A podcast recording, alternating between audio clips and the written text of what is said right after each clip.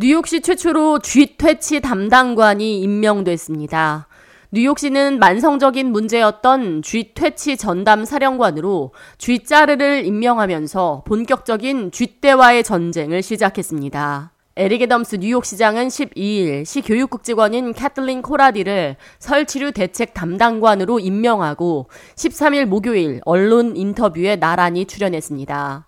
코라디는 다섯 개 보로 전역에서 설치류의 개체수를 줄이기 위해 각 기관과 협력할 방침이라고 밝혔습니다. 코라디는 자신은 10살 무렵 동네의 설치류를 없애달라는 청원운동을 했었다고 소개했습니다.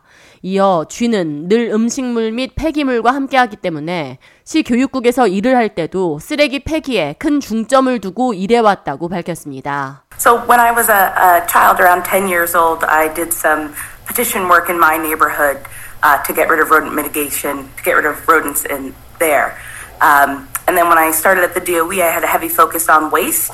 And as we know, rats and waste go hand in hand. Uh, so that's what led me into kind of the rodent fighting war. 에리그 덤스 시장 역시 신종 코로나 바이러스 감염증 팬데믹 이후 설치류가 급속히 늘어났다며 쥐는 뉴욕 시민들의 건강에 좋지 않을 뿐만 아니라 삶의 질을 낮춘다고 지적했습니다.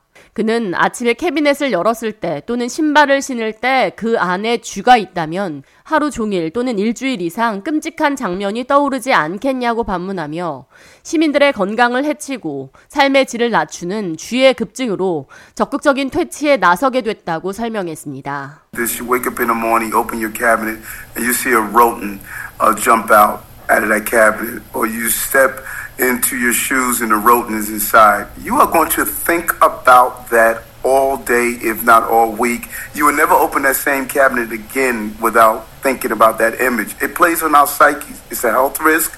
I know how it really impacts our quality of life. I think there was an increase uh, probably after COVID, too much food left on the street during garbage uh, pickups during that time. And now we have an issue. We've always always had a rodent issue in the city. 코라디 담당관은 쥐의 생존에는 음식과 물, 피난처 이렇게 세 가지가 필수적이라며 현재 뉴욕시 보건국과 위생국, 교육국, 공원국과 협력해 설치류 퇴치를 위해 집중적으로 협의하고 있으며 이는 뉴욕시 최초의 대대적인 설치류 퇴치 작업이 될 것이라고 말했습니다. We know rats need three things to survive: food, water, shelter.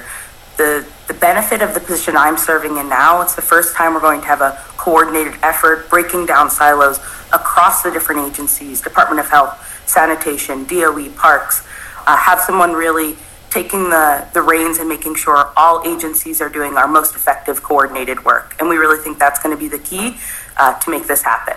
애덤스 시장은 뉴욕시의 고질적인 문제 해결을 위해 모두가 고심하며 방법을 모색하고 있으며 새롭게 임명된 코라디 담당관이 새로운 방법을 제안할 것이라고 덧붙였습니다.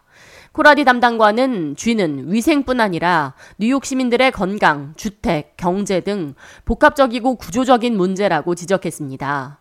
뉴욕에 얼마나 많은 쥐가 서식하고 있는지 밝혀진 바는 없지만 전설적으로 뉴욕시의 인구인 900만 명을 웃돈다는 말이 있을 정도로 뉴욕시에는 사람보다 쥐가 더 많이 살고 있다는 말이 나돌 정도입니다.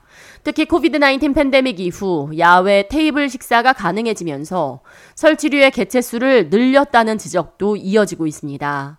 이에 뉴욕시는 54년간 이어온 쓰레기 배출 방식을 변경해 길거리 쓰레기 방치 시간을 줄이고 설치류 퇴치 담당관까지 임명한 겁니다.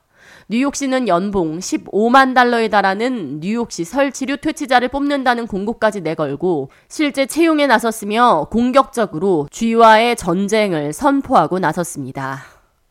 K-Radio 이하예입니다.